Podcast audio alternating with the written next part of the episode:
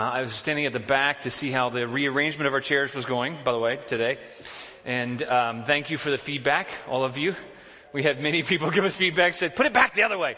But as I stood back there, one of the effects that it had was I was just filled with joy um, of seeing God's people worshiping together and seeing that, you know, we're not just a church, but this is a family that we come to rejoice together, to celebrate together. So really every weekend is like a holiday as we come to celebrate gathering together to worship Jesus. And so, so glad to have you. If you are a guest, thanks for being here. My name is Matt Rawlings. I'm one of the pastors, and we um, are grateful that you joined together with us.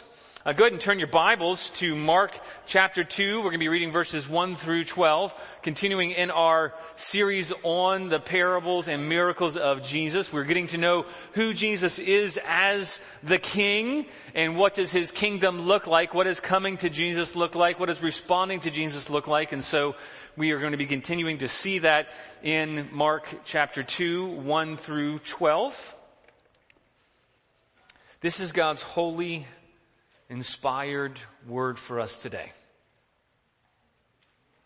And when he returned to Capernaum, some, after some days, it was reported that he was at home, and many were gathered together so that there was no more room, not even at the door. And he was preaching the word to them. And they came bringing to him a paralytic carried by four men. And when they could not get near him because of the crowd, they removed the roof above him. And when they had made an opening, they let down the bed on which the paralytic lay. And when Jesus saw their faith, he said to the paralytic, My son, your sins are forgiven. Now, some of the scribes were sitting there questioning in their hearts, why does this man speak like that? He's blaspheming. Who can forgive sins but God alone? And immediately Jesus, perceiving in his spirit that they thus questioned within themselves, said to them, Why do you question these things in your heart? Which is easier to say to the paralytic, Your sins are forgiven? Or to say, Rise, take up your bed and walk. But that you may know that the Son of Man has authority on earth to forgive sins, he said to the paralytic, I say to you, rise, take up your bed, and go home. And he rose and immediately picked up his bed and went out before them all so that they were all amazed and glorified God saying, we never saw anything like this. Let's pray. Father, I pray that that your word will be made alive to us this morning. God, I pray that you would speak to our hearts and our minds. God, I pray that you would wake us up to your amazing forgiveness. God, I pray that you would enliven our hearts and minds, that you would fill us with joy afresh, that you've met our greatest need. You've forgiven us our sins. So, Father, I pray that you would help all of us as we hear your words and help me as I preach your words, Lord. May we give our attention to you, Lord. May we submit our hearts, our minds, and our lives to you. And Lord, would you, would you meet each and every one of us specifically this morning? We pray. In Jesus' name, amen. Well, you know, passages like this can be very challenging. I, I have a, an overhead for you that's going to kind of explain why. It's, it's a little simplistic, but I think you have it back there. It's a, there you go. Excellent. Um, in case anybody know what that is? It's a flannel graph. Excellent. I can tell which of you were raised in Southern Baptist churches. So, uh, or just Baptist churches. Um, uh, I, was raised kind of with that flannel graph background as well. And, and the passages like this can be difficult because that's kind of how we see passages like this at times. We can kind of see them as this kind of, oh, this nostalgic thing, experience, this, this warm, kind of fuzzy thing. It kind of gives us warm feelings, warm memories, and, and it can kind of be maybe cute or, but it can, can be kind of flat, kind of two dimensional to us at times. If you've heard this account many times, it can kind of become like a flary graph fan, a fairy tale. Boy, ugh. a flannel graph fairy tale. I could say that again three times. Um, it's a good story, but it's one that's really only for kids. That's how it seems. You just kind of read through it and you gloss over it. Maybe that pops up in your um, your your quiet times, your devotionals, and you read through the story and you don't think much of it. And think, oh, that's really neat. Jesus has power. That's cool. That guy was healed, and you move on. Or maybe you think, uh, you know, that must have been cool to be there, or boy, it must have been funny to see those guys digging through the roof like that. Can you imagine if you're standing inside the house and I don't know if it was Peter's house or Jesus' mom's house or whose it was, but could you imagine like the reaction of what in the world is going on? Or maybe you think, you know, is there really a lesson for us today? Is it just something back then? Just something, some story from our childhood? Or maybe you come a little more skeptically. Maybe you think, I don't think so. I don't believe that's really true. I don't think that that could have happened. I think that's just a story that people tell. It's for the weak-minded who need a crutch to prop themselves up on or make themselves feel better. Or maybe you think, what's the big deal? Isn't Jesus supposed to heal people after all? So is it really that shocking, surprising? Doesn't Jesus just do that? Doesn't he heal? Isn't that what his business is? He heals people. He did that. He forgives people. He did that. Not a big deal. Let's move on. And maybe you end up treating it like a flannel graph in your heart. But I think we need to ask ourselves, you know, how do we respond when we hear stories, accounts like this that we've heard a hundred times if you're, if been a believer for a while? you know, maybe, maybe we need to ask ourselves some questions. Maybe we need to approach the passage differently. Maybe we need to ask ourselves, how, how am I coming to this passage? How, how are we coming to passages like this? How do we come to this passage? How do we react to this account? Think about this morning. How, how can you apply this passage to yourself? Maybe you noticed as we read the account that Jesus bothered the scribes and, and you wonder, what did he say that bothered them so much? After all, he just, he just forgave somebody. That's not a big deal. We forgive people all the time, or at least we're supposed to when they sin against us. And maybe, maybe you think, why were the people amazed at the end? And, and am I amazed? Is that my reaction when I read this this morning? Is that was that your reaction as I read the account and at the end of the account were you thinking, I'm amazed and I want to glorify God? If not, why not? Why was that not your response? Maybe I would say you're treating it like I often do, like a flannel graph story. For most of us, I think it's helpful if we approach the account by asking questions that Mark answers for us. Uh, my, my mother-in-law still religiously watches Jeopardy. I don't even know if it's still on. Is Jeopardy still on? Anybody know? Is it? Yes, it's still on. Excellent. Um, I used to love to watch that show with her. It was one of the, we, the things that I could, few things that I could relate to her on because we both tended to know a lot of the answers to random facts that were useless. And, um, at least that's what my family tells me. Yeah, you're full of all kinds of facts. I don't know if they're any good, but so I would love it because the contestants are given clues in, in the forms of answers and so they're given a category, they're given the answer, and then they have to come up with a question. The question is the, the answer to the riddle. And so you, have given the answer. And so I, I, I kind of look at this account, this parable, this, this miracle as that. We're given all the answers, but then we have to come up with what are the right questions? What are the right questions in response to the answers that we have here? And, and one of the first right questions that we have to respond to this account, we're meant to respond to this account with, you know, if we get the cheat sheet from Alex Trebek, we get the cheat sheet, and one of the first things we would say is, okay, Alex, what is our need? Because this, this, this miracle points to our need. It might not be obvious right away, but it, it really points to our need. And so the right question to the answer of the account is, what is our need, or what is our greatest need? I want you to stop and think about that question for a moment this morning. Maybe when you got up this morning, you were aware of all kinds of needs or desires. You know, what were you aware of this morning when you, when you got up? Um, when, I, when I got up this morning, one of the first things I was aware of was my need for coffee. Um, I, I, I, went downstairs, I trudged, and I, and I made some espresso, and, uh, and, I, and it, it, was, it was life-giving to me. Maybe your need today was coffee or food, or maybe for others it was a shower, and we're grateful for that. And maybe for some it was for strength or physical ability to just get up. Maybe you're feeling crummy today and you're, you're struggling with some weakness or disability or inability. Maybe for those with kids, maybe you're like me and you can't remember a time in the last 15 years when you slept through a whole week worth of nights.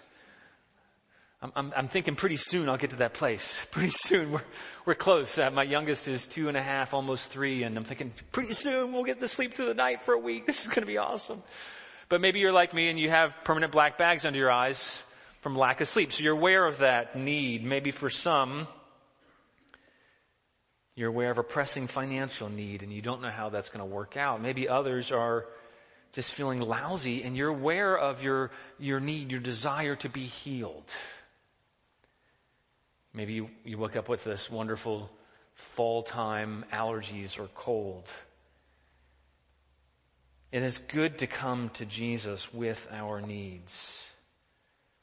In fact, God tells us to come to us with, with our needs, doesn't he? In, in, in Psalms 81.10, uh, God says, I am the Lord your God. He says, who brought you up out of the land of Egypt. And he tells them, he says, open your mouth wide and I will fill it. Jesus tells us in Luke 12, 24, he says, consider the ravens. They neither sow nor reap. They have neither storehouse nor barn. Yet God feeds them. Of how much more value are you than the birds? And the implication there is that we're to come to him and trust in him for all that we need.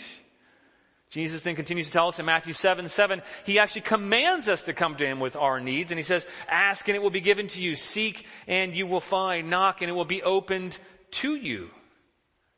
Are you aware of your needs? Do you come to him with your needs? What are your needs today? Philippians 4:19 tells us that he says, "And my God will supply every need according to his riches and glory in Christ Jesus." The paralytic and, and his friends in the story, they no doubt believe this man's greatest need was to be healed. If you were a, a paralytic, I'm thinking you too would want to be healed. We have a lot of folks in our church who struggle with chronic, debilitating diseases and illnesses and chronic pain. Uh, I'm aware that you have a desire to be healed. It's a good desire. But what was this man's greatest need really? You see, Jesus answers that, and we have to ask ourselves that question in response. What is our need? What is the greatest need? Because that's the point that Jesus is driving towards. Um, this man is coming and he's wanting to get healed. Somehow the word had gotten out that Jesus was staying in Capernaum at a house that says he was home.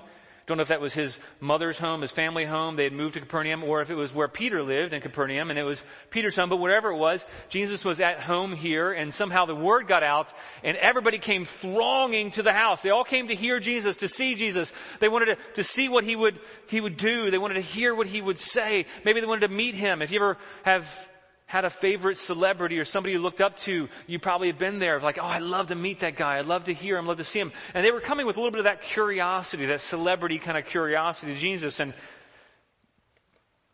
we know that everywhere Jesus went, he healed people. And so maybe, maybe the people who were thronging around were looking to be healed.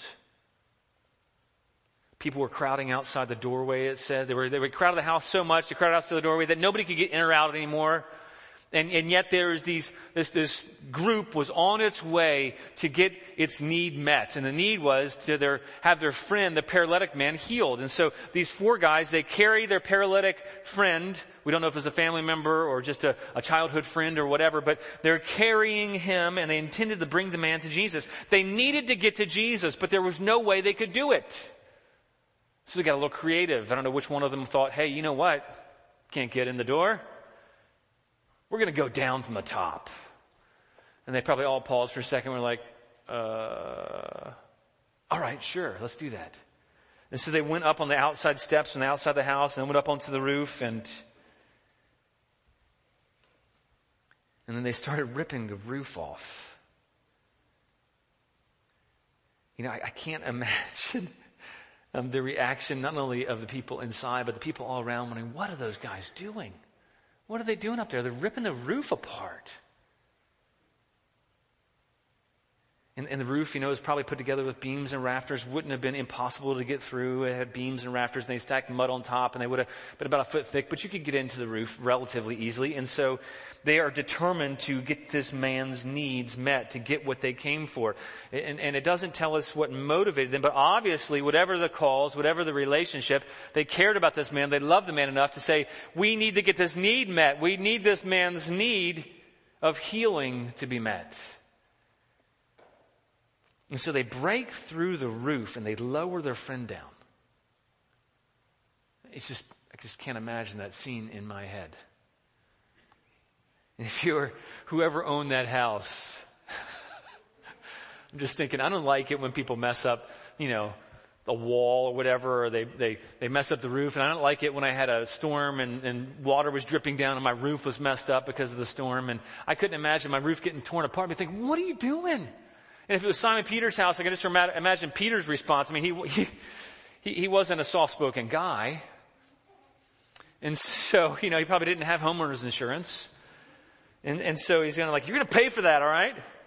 And, and they, they come through the ceiling, they break through, and they lower their friend down, and it kind of interrupts. Jesus is preaching the word, and it interrupts everything. And they lower this man down right in front of Jesus, and then you think, well, surely, you know, if somebody did that here right now, I think we'd have to stop the message and say, hang on, okay, we gotta attend to this. This is a little bit, you know, you can't just keep going when something like that happens. And so you think, okay, well, Jesus is going to do what he always does, right? He's going to heal the man, but he doesn't do that to begin with.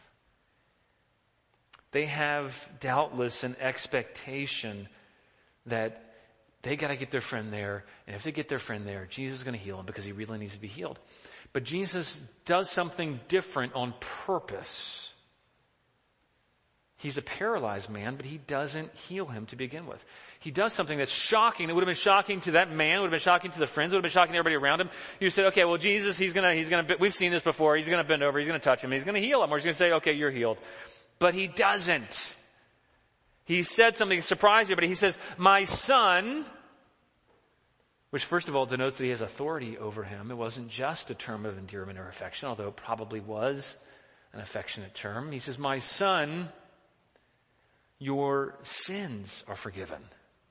Think about that. If you were the paralytic man, wouldn't you, wouldn't you think it was a little strange? You know, if you're, if you're coming to a prayer meeting, you're just like, I just want to, I just want to be healed. And then, and Jesus says, your sins are forgiven. You'd be like, what? Okay. Think about it. It's a little odd, isn't it? Seems a little strange. Why did Jesus say that? Couldn't he tell the man he needed to be healed? Didn't he know he'd upset the religious leaders? Didn't he know his room? Didn't he look around and see his audience was full of scribes? And he think, hey, there's some religious leaders here. I don't want to shake things up. I don't want to make them feel uncomfortable. I want to make everybody okay. So I'm just going to heal this guy and then he's going to go on from there you know, that, will speak volumes. That'll just heal the guy, and that'll speak volumes, and then they'll see who I really am. But he didn't do that. He didn't do that on purpose because he was trying to reveal something here. This, this miracle reveals something critical, and that is what our greatest need is. What this man's greatest need was, what our greatest need is. You see, Jesus was far too loving and too caring to just heal the man. That would actually have been unkind if he began that way. You ever think about that? You know, if Jesus had healed a man and let him think his physical paralysis was his greatest need, and then he let the man go, the man could have left still doomed to the same eternal separation and judgment from God that he was lowered in there with. My, my mom died recently of cancer, and I was thinking just, we were sad and yet filled with joy because we knew that no matter what happened to her body, the most important thing had already been done is that she'd been forgiven and she was going to go and be with Jesus. If Jesus had just merely healed the man, it would have communicated that he was, he was a great prophet and, and he was indeed powerful, but they would have missed the greater intention of why he came. He wanted to make sure everybody knew that the biggest miracle was not the healing, but the biggest miracle was the forgiveness. So he does the hardest thing first. The greatest healing that he could accomplish was the forgiving of the sins of humanity. And in doing that, Jesus was kind of declaring an open war um, on on sin and all of its effects, including sickness. Those friends, they probably thought that the, what the paralyzed man really needed was to be physically healed, but what he really needed, Jesus saw through that, was that he really needed to be pardoned by God himself. That doesn't mean that the man's sins caused his paralysis directly, and, and there's other places where Jesus makes that clear when a, blind man comes to Jesus and they said, Did this, this man's sin cause any blind? He says, No, this man was blind because I, I wanted to draw attention to myself and I wanted to glorify God. And so it, it's not that sin is directly a cause for weakness and suffering, but, but in our lives, weakness and suffering and sickness are a result of the bigger problem that we all have with sin. The problem that sin has entered into the world and has so corrupted our nature, our physical bodies, is so corrupted all the world around us that we need deliverance from sin. And Jesus knows that. He knew that and he saw that. And so he says, my son, your sins are forgiven. The greatest thing you need, the thing that you need the most, that the world needs most, I'm going to do now so that you're not confused into thinking that your physical healing is somehow greater or more insignificant or important than what you really need.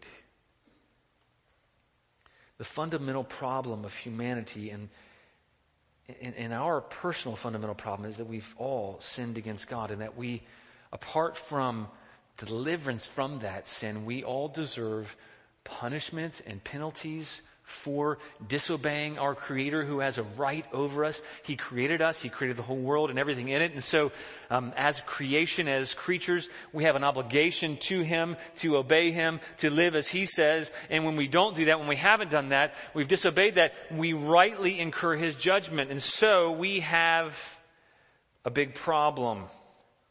Our biggest problem is sin. And I was thinking, as I was preparing for the message today, you know, it's, Sin, it's insidious. It tempts us. It lures us.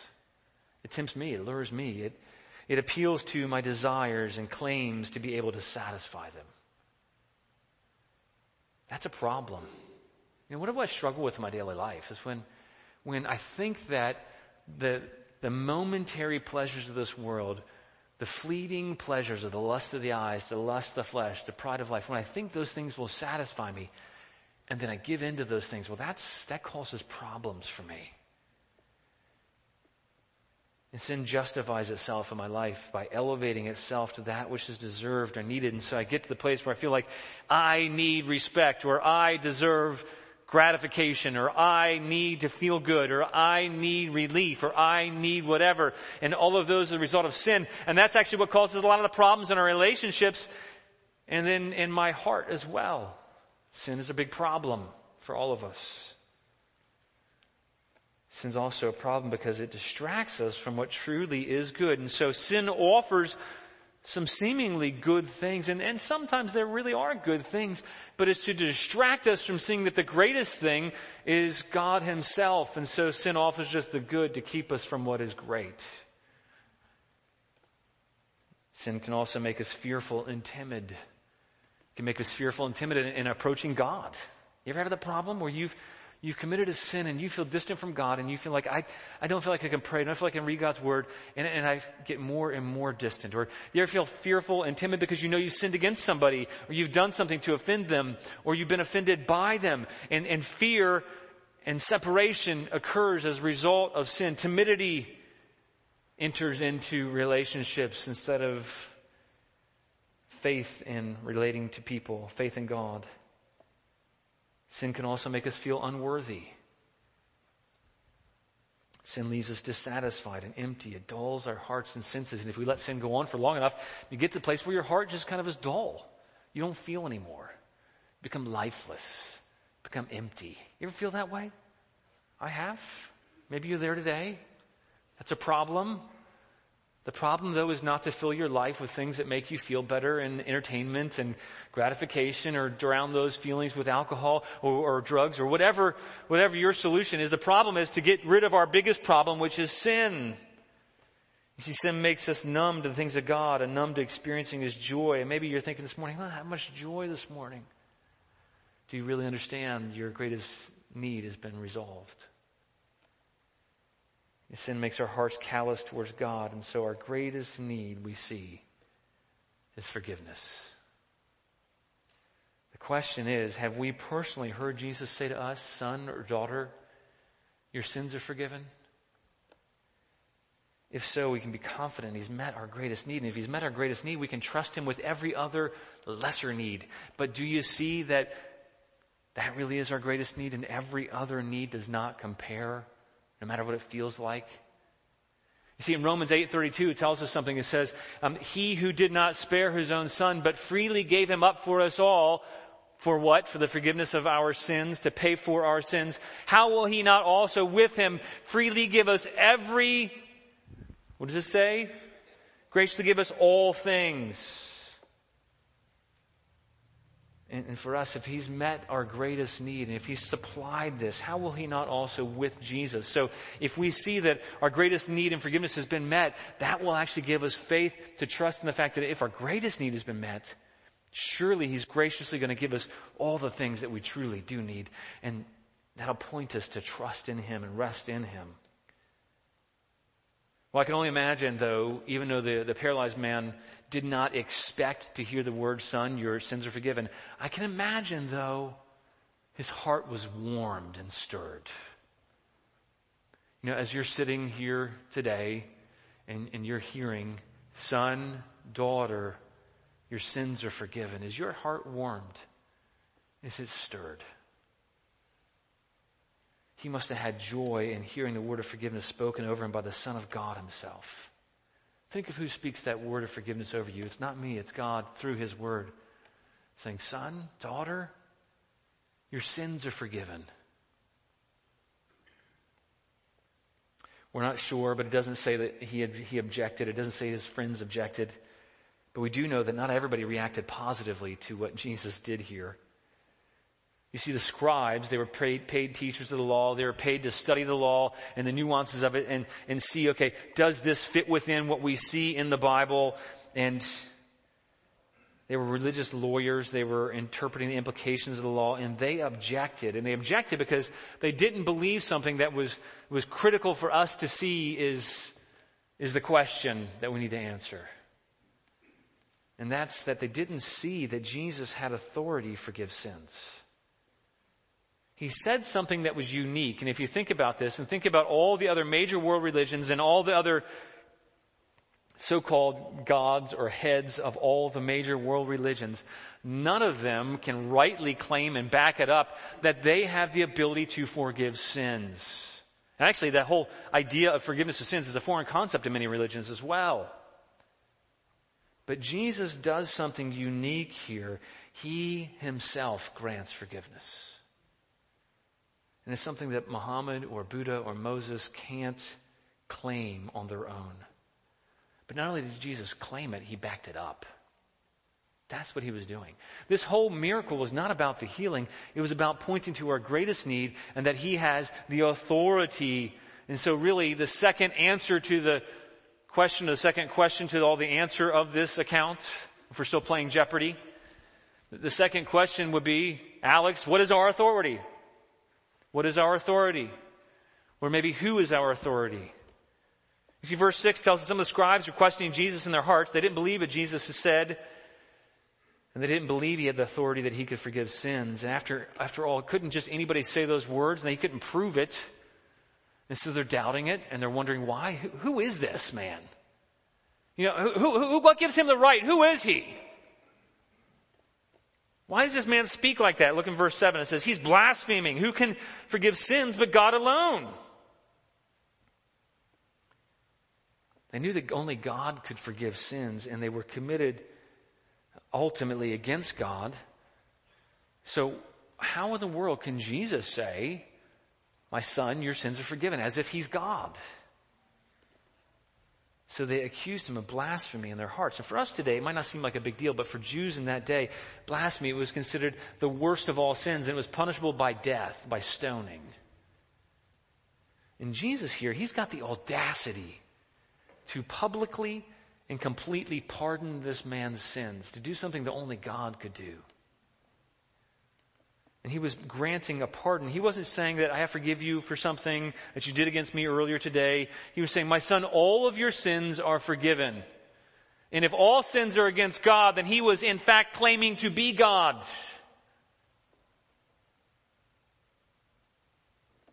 You know, maybe you are here and you're thinking, well, Jesus was just a good prophet or a good teacher. But God? I don't think so. That's what the Pharisees were thinking. It was simply too much for them. In their minds, and Jesus made a, a good sideshow. He was maybe even an interesting teacher, but there's no way that he had authority to, to forgive. Only God could do that. But it's interesting to think that their reaction is not too different from many today. Many claim Jesus was a good moral teacher. He's a good moral example. He's, he, he's very kind. He gives an example to follow. Others say, well, he's a prophet, but he's not God. Other people say, well, he's a son of God, but not God himself. But you can't come to this miracle and have that conclusion. You can't be okay with Jesus if you think that way. If, if any of those things are true, you couldn't believe what Jesus himself taught. You see, Jesus was claiming to be God when he says, My son, your sins are forgiven. He was claiming something that's unique here. And so he, he wouldn't be good to be claiming that he's God if he in fact was not God. He'd be deceitful, he'd be manipulative, he'd be a liar.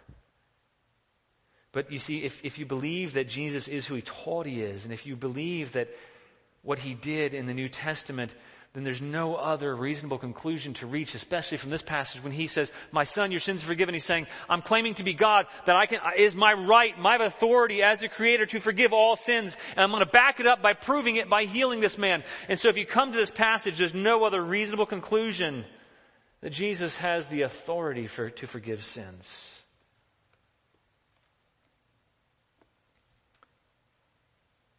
He talks as if he's God and they react and they think, you can't do that. Because only God can forgive sins. And they were right that only God can forgive sins, but they were wrong because they didn't see that Jesus is and was God. So Jesus backs it up. He says, which is easier for me to do? For me to, he asks them a question. And, and, and he anticipates their answer. He says, what's easier for me to do? To say, my son, your sins are forgiven, or to say, rise, take up your bed and walk. And so they're probably thinking, well, of course it's easier just to say, my, my, my son, your sins are forgiven. So Jesus said, but I want to show you something so that you know that I have authority. I'm going to tell you that I can heal this guy. And so he says, get up, take up your bed and walk so that you know that I have authority to forgive sins. And he says, basically, he's saying, I want you to see that I not only claim to be God, but I can prove that I'm God by backing up my claim. Throughout the book of Mark, it's evident the Son of Man, he calls himself the Son of Man, is no other than the Son of God. After all, it's the, the very opening of the book of Mark. And Mark, in Mark 1 1, Mark writes, the beginning of the gospel of Jesus Christ, the Son of God. And that's the scandal of Jesus, that he's a man has authority to forgive sins.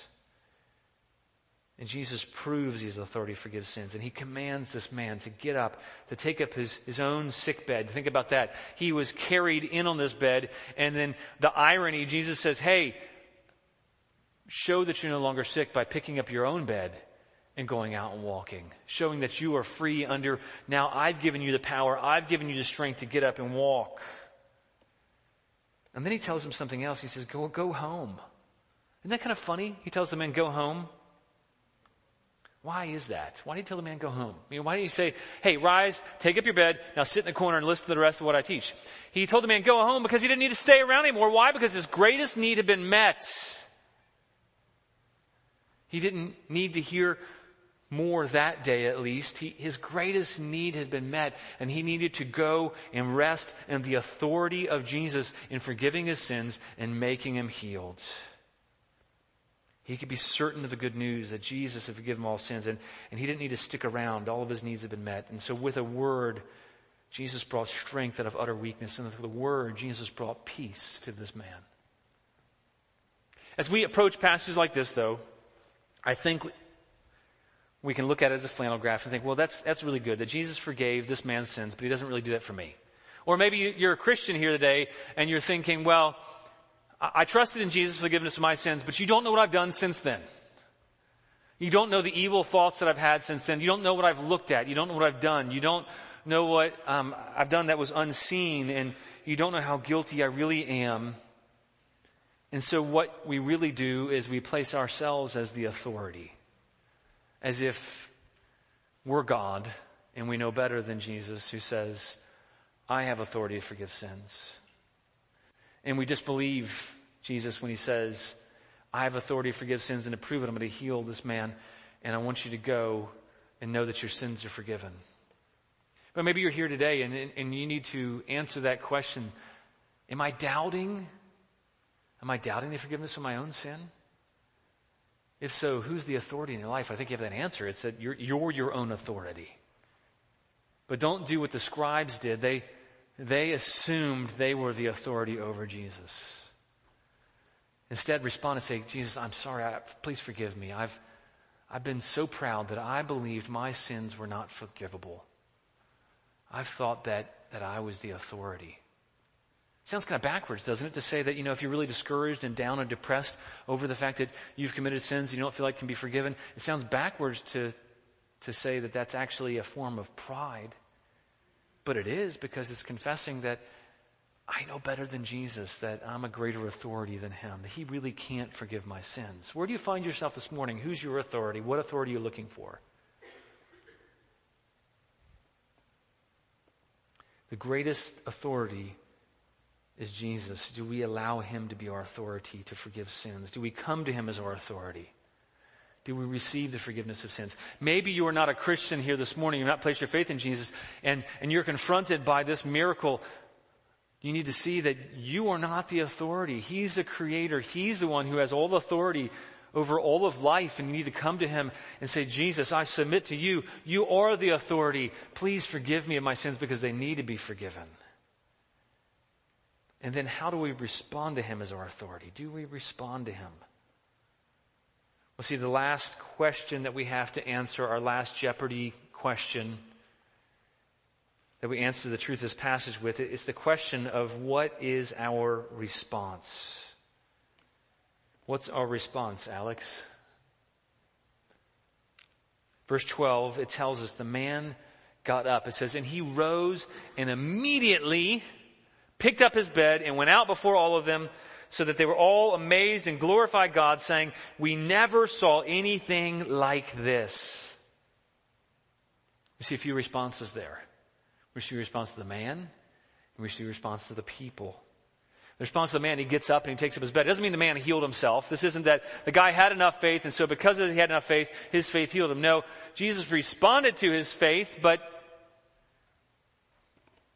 the man was healed when Jesus spoke a word over him. And so he picks up his bed and he goes out in front of all of them. His response was to obey Jesus when Jesus tells him to get up. When Jesus told him his sins were forgiven, his response was to believe that. His response was to get up. His response was to obey and then go out.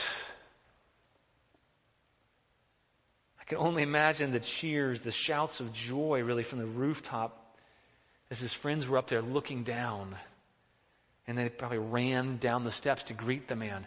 What a response there must have been in everybody who saw this miracle happen. And the crowd rightly realized that Jesus is altogether different. Do you realize that Jesus is altogether different? How do you respond to him today? If you were struggling in worship this morning to respond with all you are, I want to challenge you. How, do you respond to him today? Do you see how great he is? Do you see He's the, the, the, Son of God, the Son of Man. Do you see His authority to forgive sins? Do you see He's forgiven your sins? Do you see that He's forgiven your spiritual paralysis? Do you see you're the paralyzed man? That somebody else brought you to Jesus, in effect? I mean, everybody here was brought to Jesus in some way. Through a friend, a family member, relative, parent, whoever. Do you respond to Him like that? This miracle, though, ultimately shows us this picture of this greater reality that this man was more paralyzed by sin, and so Jesus did the harder thing first before he did the easier thing in healing him. You see, sin, it paralyzes, it enslaves, it incapacitates, it, it places in bondage. But Jesus came to give freedom from the paralysis of sin. And that's good news. Is that good news to you this morning? Do you know that you're the paralyzed man or woman in the story here? Do you, do you know that Jesus uh, speaks to each one of you and each one of us? He says, My son, my daughter, your sins are forgiven. Now rise, take up your mat, and go out. Do you know that Jesus came to release us from the bonds of guilt and condemnation that, that tied us down? Do you, do you know that He's proven He has power to deliver us from sin? He didn't just prove it then, but He proved it time after time in the Gospels. He proved every miracle really was pointing to this greater reality. He has power to forgive sins. And ultimately, it's pointing to the greatest reality that on the cross, He was saying, I want to show you that I have the ability to bear all of your sins. And the resurrection was proof that He had the power to forgive sins. That He rose we can see that there's a range of responses that we can have to Jesus. And so, what is our response is the, the question we have to ask. One response is the initial one that the friends had, and we think we have to start there. We have to start where the friends started. Um, go back in, in your account and look at the friends. It says, when Jesus saw what? Saw their faith. That's right. You see, the first place we must respond to news of Jesus being present, news of who Jesus is, as we respond to Him in faith. We need to come to Him in faith. We need to pursue Him in faith.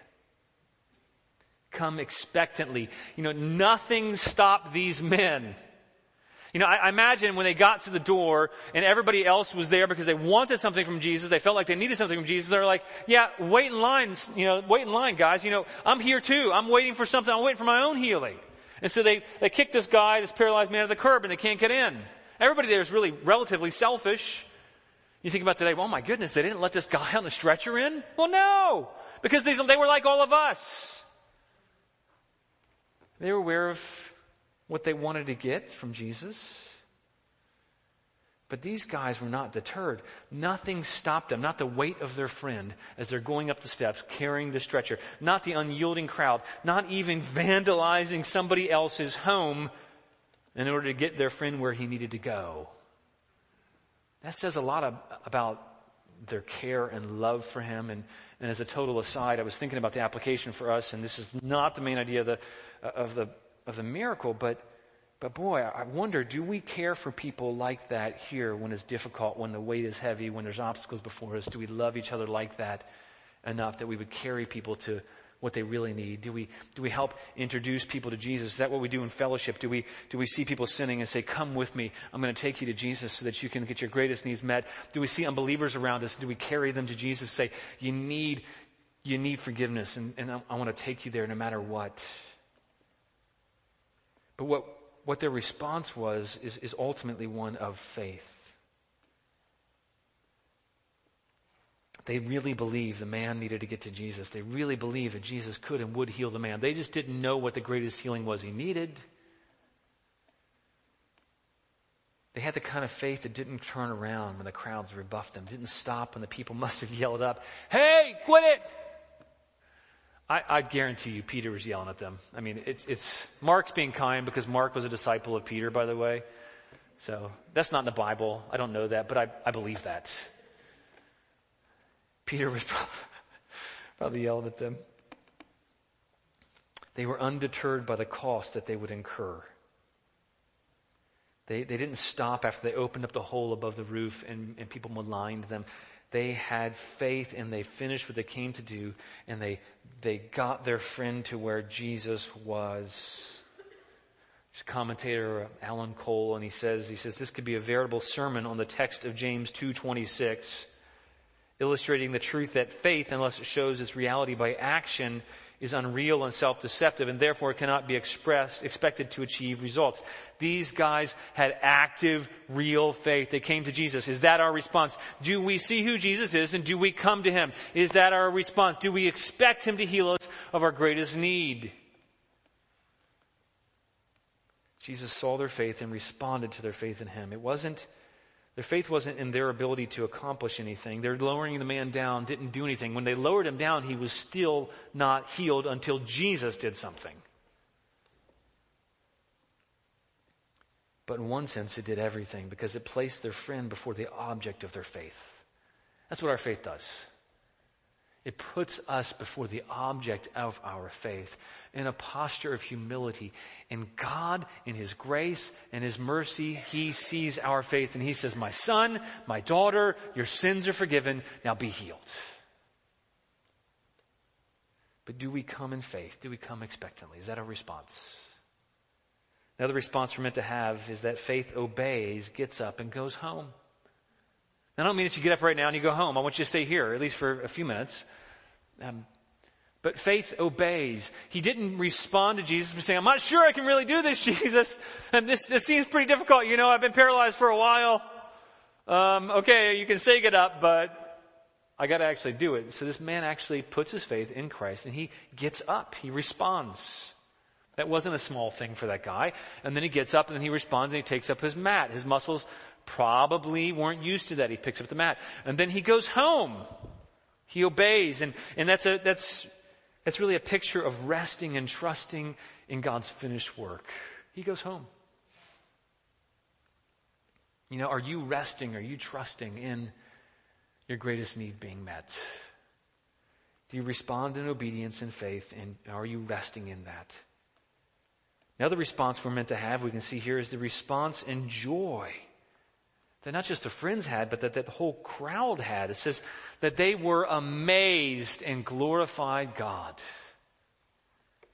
You know, if, if, if we we're going to put a main idea together, I'd say really the main idea of this whole passage is that Jesus, He heals the paralysis of our sin by forgiving us. Does that amaze you? Do you glorify God for that? Do you live in the good of that each and every day? You see, Jesus does heal the paralysis of our sin by forgiving us. He doesn't tell the paralyzed man his healing wasn't important, but he puts it in his proper place. You have needs this morning. You have financial needs, I'm sure. You have physical needs, ailments. You have needs for your kids, um, needs for your family, relational needs. You have all kinds of needs that you come here today with that you're aware of. But like Romans 8:32 tells us, if he has met our greatest need, if God has not withheld his son, but has freely given him up for us all, how will he not with him also graciously give us all things? And so what we're meant to do is rest in our greatest need being met and say, Jesus, I'm going to trust you that you're not going to withhold whatever it is that I need, and I'm going to rest in that, but I'm also going to have joy in that. And I'm not going to be distracted by all these lesser desires competing and telling me that they're more important because I'm going to believe you that the greatest needs have already been met. And if that's true, then I can trust you to meet all of what I truly need. You know, if that man had not been healed, think about it for a moment, because that man's dead now, by the way. That was 2,000 some years ago. That man's dead. He still died. His body went in the ground. Rigor mortis had set in. But if he had not been healed from his paralysis and the, the account stopped with Jesus saying, My sons, your sins are forgiven you, that man, we can be sure, would still be rejoicing in heaven just as greatly as I know he is now. I, I love knowing that, yeah, my mom had cancer and she died. But she's rejoicing in heaven. And one day, too, because my faith is in Christ, no matter what happens to my physical body, no matter what I, my needs are, I know that the greatest one's been met, and that gives me joy. He experienced the ultimate healing that Jesus gives and that Jesus extends to all humanity. You see, when Jesus extended his hand to that man, when he extended his words to that man, it was an extension really and a foreshadowing of how he was going to extend his forgiveness to each and every one here. And he says, my son, my daughter, your sins are forgiven you. Now, now get up, take up your beds and walk. I've already healed you. Even if you have yet to experience the physical healing, I've already given you the spiritual healing. You see, he extended his arms on the cross And he was laid bare before all of mankind, and he received the punishment that we deserved, and he extended his arms for us to, to look fully on his suffering for us. And he extended his arms also as an invitation to come to God the Father through him, through his sacrifice. To come and receive the healing of all of our sins through those outstretched arms. They reveal the ultimate glory of God among men, really. See, everybody who places their faith in him, who responds to him,